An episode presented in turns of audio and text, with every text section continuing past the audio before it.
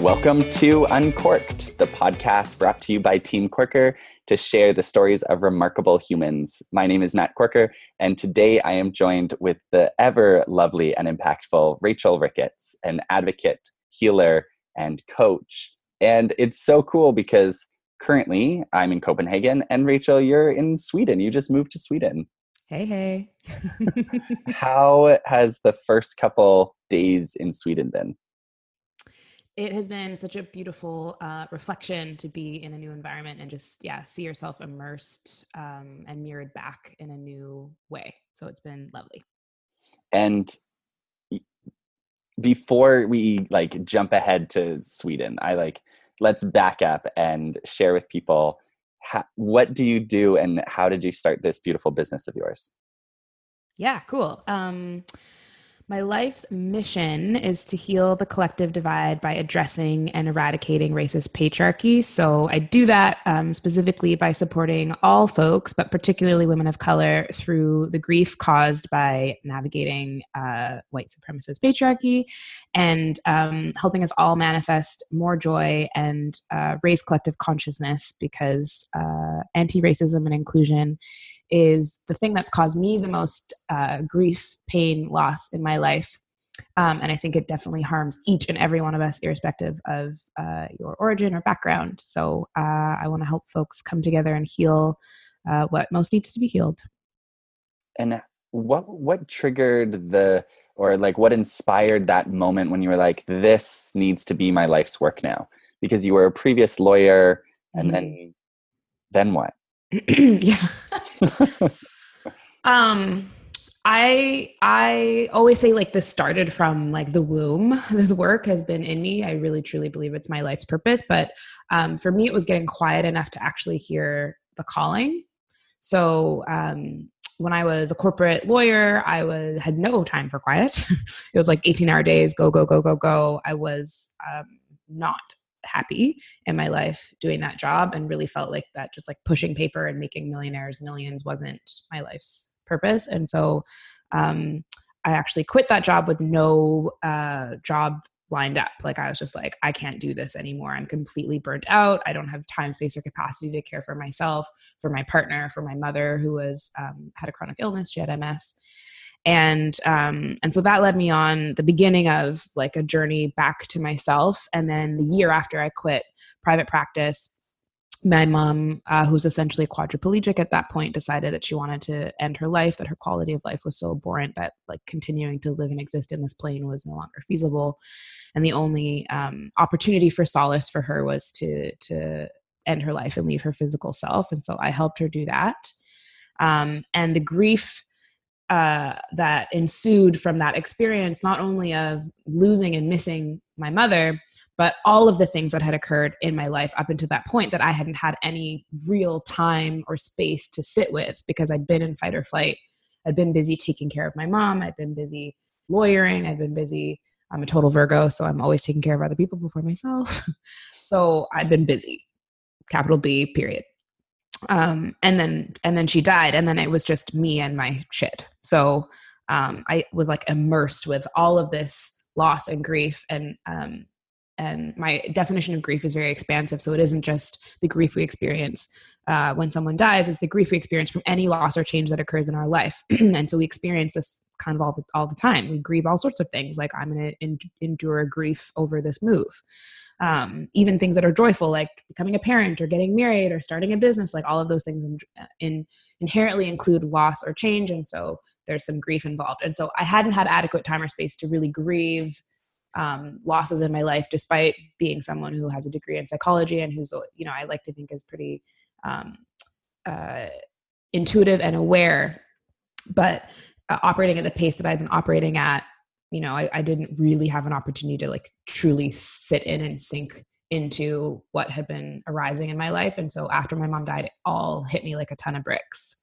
Um, and I think that that happens to a lot of folks. And from that point on, I was like, listen, I can't be the only one who's experiencing this kind of loss or pain. Like, of course, my grief and my experiences are unique to me, but I'm looking around my millennial friends and seeing a lot of people who are in a lot of uh, grief and in their own kinds of pain, whether they know it or not. Sometimes we just call it burnout.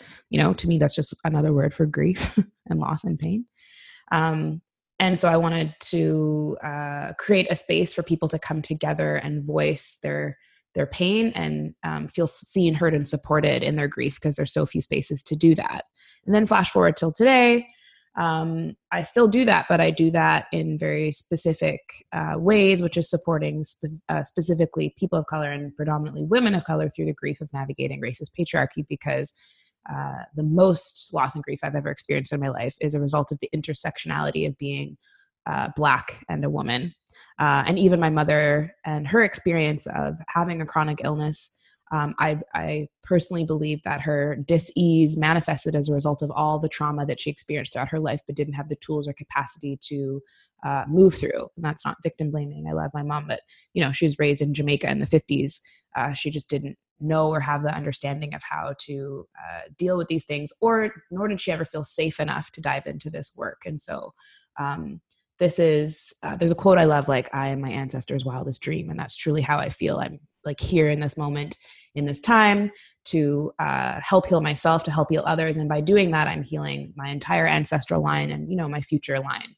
Um, and that's the work i think that uh, is needed and required from all of us now to raise the collective consciousness. Like our healing is the world's healing, and our healing, we can't heal the collective divide if we haven't healed, you know, all the crap that's in our own hearts. And we certainly can't come to the table and have a real honest integral conversation about what anti-racism looks like and how white supremacy you know rules the world and the ways in which uh, we are perpetrating that whether it's intentional or not if we haven't dealt with our own crap so that's what i help people do Frig. And I got to experience firsthand or the spiritual activism course 101 that you um, host. And holy cow, such powerful work. I still think the quote that, or the thing that you said that I now quote in my head over and over and over again is if you're white, you're racist. And it's mm-hmm. not if you're racist, it's how you're racist. Mm-hmm.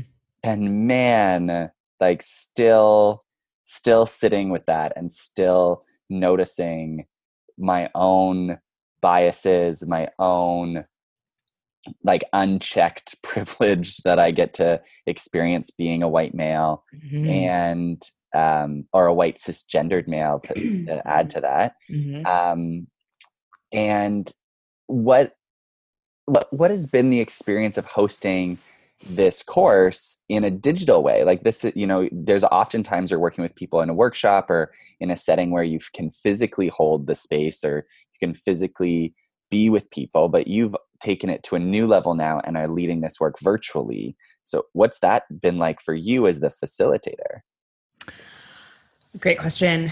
Um I love doing it online. I think um, it adds a layer of of protection and boundary for me as a as a person of color, as a woman of color leading the work. I love doing it in person too. Don't get me wrong, but it takes extra energetic strength, um, and uh, you know I have to be more clear about what my boundaries are, um, because anytime you bring white folks and people of color together in one space, and that's what spiritual activism is. It isn't just for white folks; it's for everybody um, and the the impact of the work really comes from having um, all people together in the room.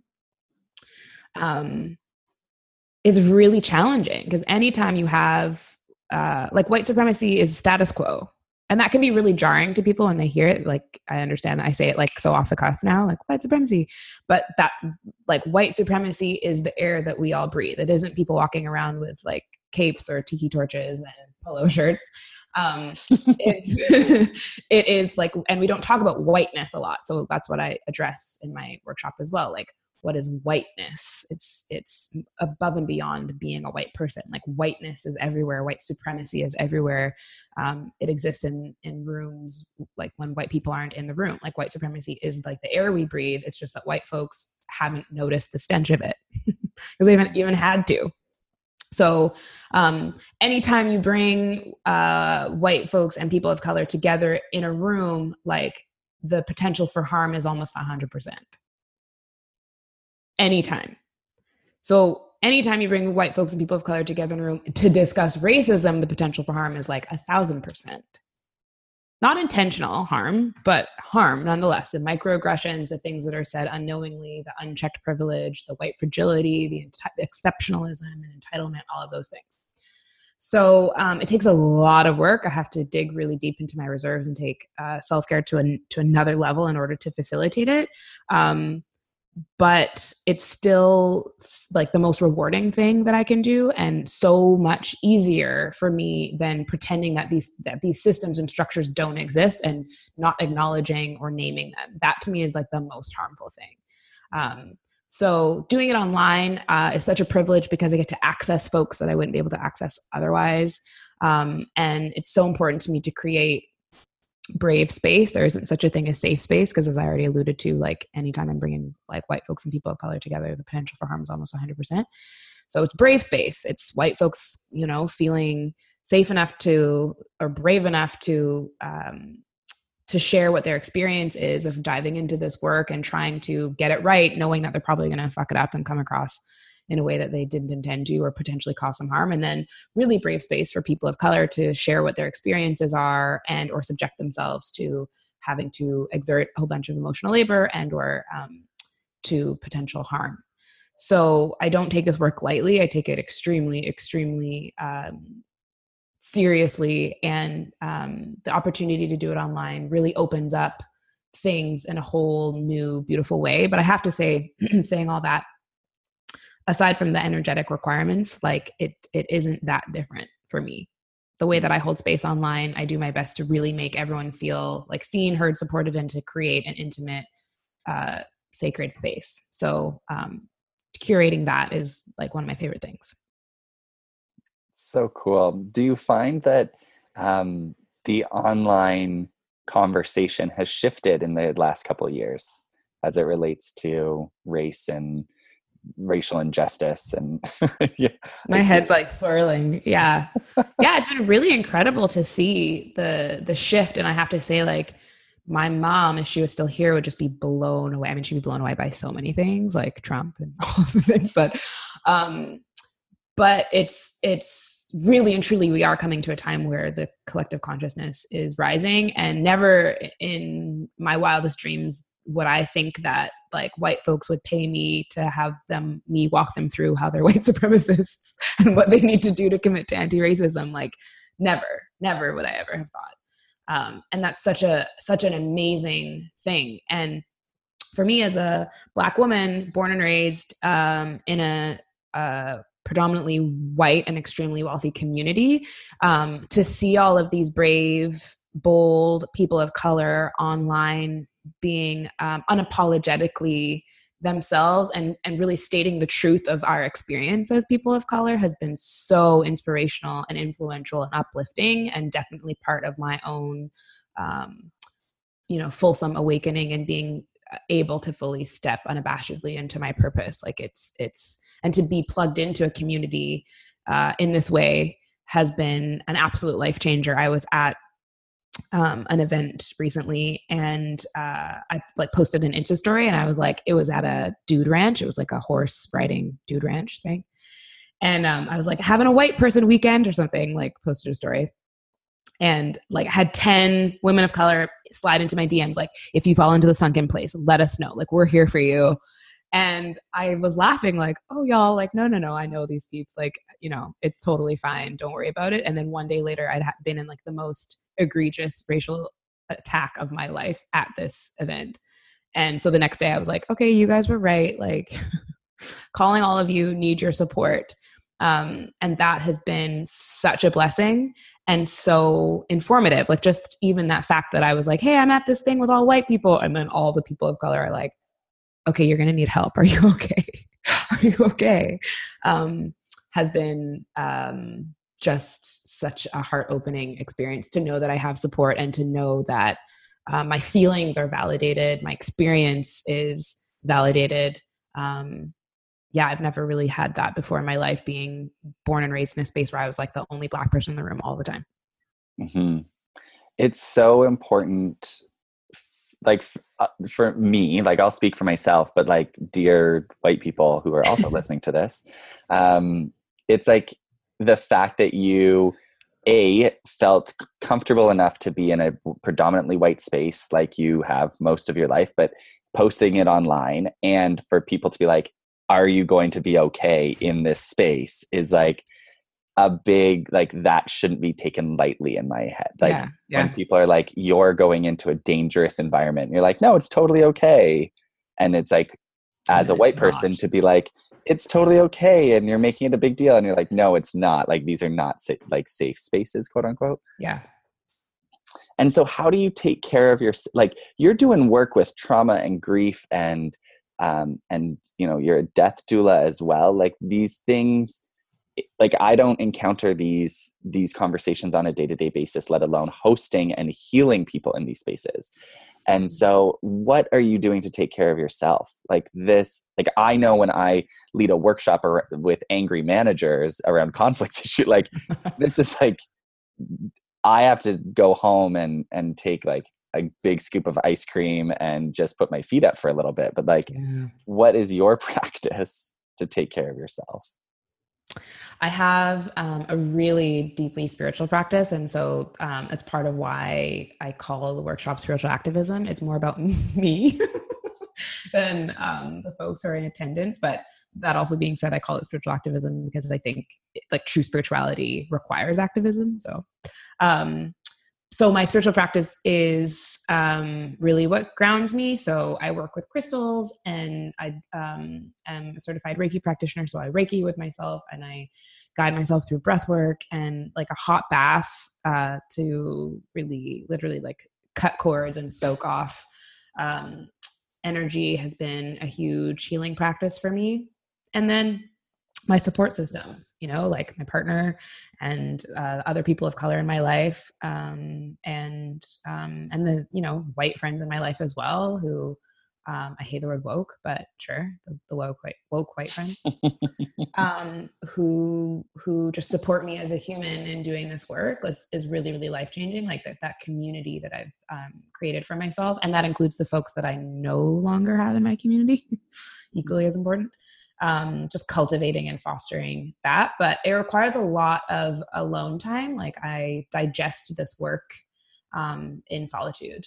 So um, there's a piece of kind of being like away and in Sweden that feels really good because I I will be getting a lot of a lot more of the solitude that I need and probably haven't been giving to myself enough. Mm. Also Netflix.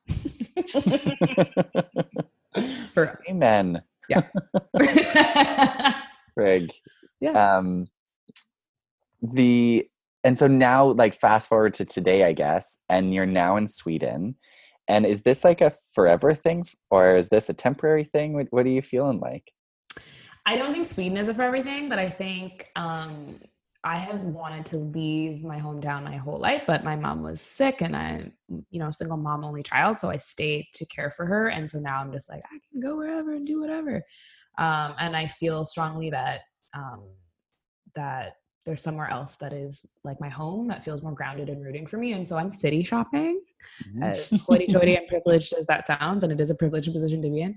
Um, I'm looking for the place that really serves me and my partner uh, the best. And right now, that's Sweden for his school. But we'll, you know, we're we're hopping around and seeing what possibilities are in other places.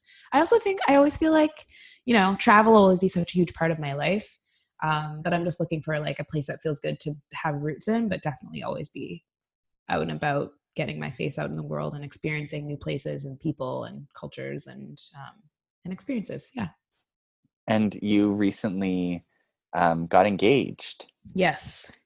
And is this are are you gonna get married in Sweden or are you gonna get married? Not in, in Sweden um, we won't get married in Sweden, but we will probably get married in Europe. Um, and uh, that whole thing has been a really interesting trip as well. Like the way that like racist patriarchy and colonialism ties into the structure of marriage has been like so weird and interesting. So, um, well, well, we'll have to compare notes because when I when Chad and I were planning on getting married, we were like, wait, we don't have a like insubordinate female that is known like as the bride that you Right. give away and right. as property and you sign a legal contract. I was like, we Oh. don't have this. So like, what yeah. is What a is different definition, de- like a new definition of marriage for us? Mhm. Yeah. Um, Yeah. We're also exploring that. Like, how do we want this to really be reflective of us that isn't isn't um, indicative of all of those things. And that's not to like throw shade on people who love that and want that piece of it because it doesn't have to mean that even if you partake in it but just like the notion of what the actual inherent original system and understanding of marriage was is pretty gross. Yeah. My like favorite i put favorite in air quotes because it's like the one that i'm like oh my gosh makes my gut flip was the i read the origin of the bridesmaids were actually to distract the drunkards at the wedding party. So oh. that they the reason why they were also in like regal gowns or like the ones who were also done up was to anyone who was trying to sleep with the virgin bride would like oh my stomach. right right? Oh. like this is ridiculous. And then the groomsmen were bodyguards for the bride. That's the okay and not even for the bride just for her virginity yeah right? Like they didn't Yeah. care about her. They cared about, oh God, that's disgusting. and Okay. so i was like so wedding party reevaluate what that means to us but we didn't have anyone stand with us we did like obviously loved our friends in a way to honor it, their like special role in our lives and at the same time we're like we don't need a bodyguard and we don't need distraction from our virginity because My vagina is good on her own. She's fine. Yeah. Oh. oh man so one of the things that really um is so commendable and actually i'm like in the, this moment being like you use terms like white pa- like white supremacy and patriarchy and capitalism and da, da, da, and like list it off like it's no big deal and there are probably people listening being like i don't know anything you just said and Yeah. so if there were things that you're like um a use google and like look Mhm. these words up step Mhm. one Please. where do you go to continue your education like in and your um, progression or development in this like i see you as a very large leader in my life Oh, that you. educates me and so i'm always amazed at like where are my mentors getting their mentorship from Mm, know? um, women of color. women of color. So yeah, I'm following as many women of color as I possibly can. I'm contributing to their emotional labor. Um, in what does I- that mean ask yeah that's like money or that's services that i can offer so um, i do a lot of um, coaching for a lot of women of color leaders um, because they need it right like in in a, in more than most people because they're dealing with their own personal stuff and then they're out in the world in a way that that immediately put opens them up to so much harm um, but um, so offering my services to them is one of the ways in which I can support. Um, but definitely like money, right? Then they can choose how they use that that energy, that energetic exchange. But um, yeah, really like other women of color, um, Layla Saad.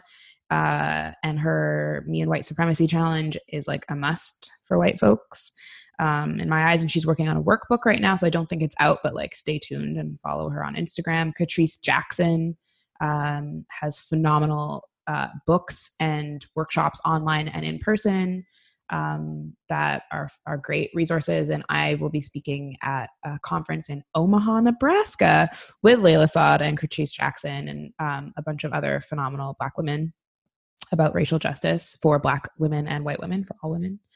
Um, but yeah, I'm, I'm following other women of color, Indigenous women, like particularly in Canada. Um, we don't even address or honor or have an understanding of um, Indigenousness and what what we as Canadians as a nation have done to Indigenous people. Um, so I take that really seriously, and that is something I'm diving deep into learning and having a better understanding of. Because as a Canadian, I think that that's my duty and responsibility. So following a lot of uh, Indigenous women and learning about their experiences uh, as well.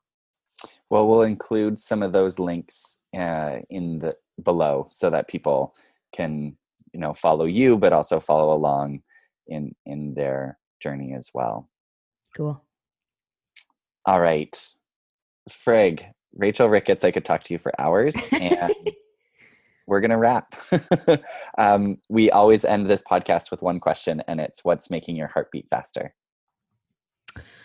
Um what's making my heart beat faster right now is when I step outside and I see so many different um, folks from different cultures and I'm hearing different languages and eating different foods and hearing different music and seeing different colors like just the the diversity that um, exists when I exit my front door these days uh, really really lights me up. I love that.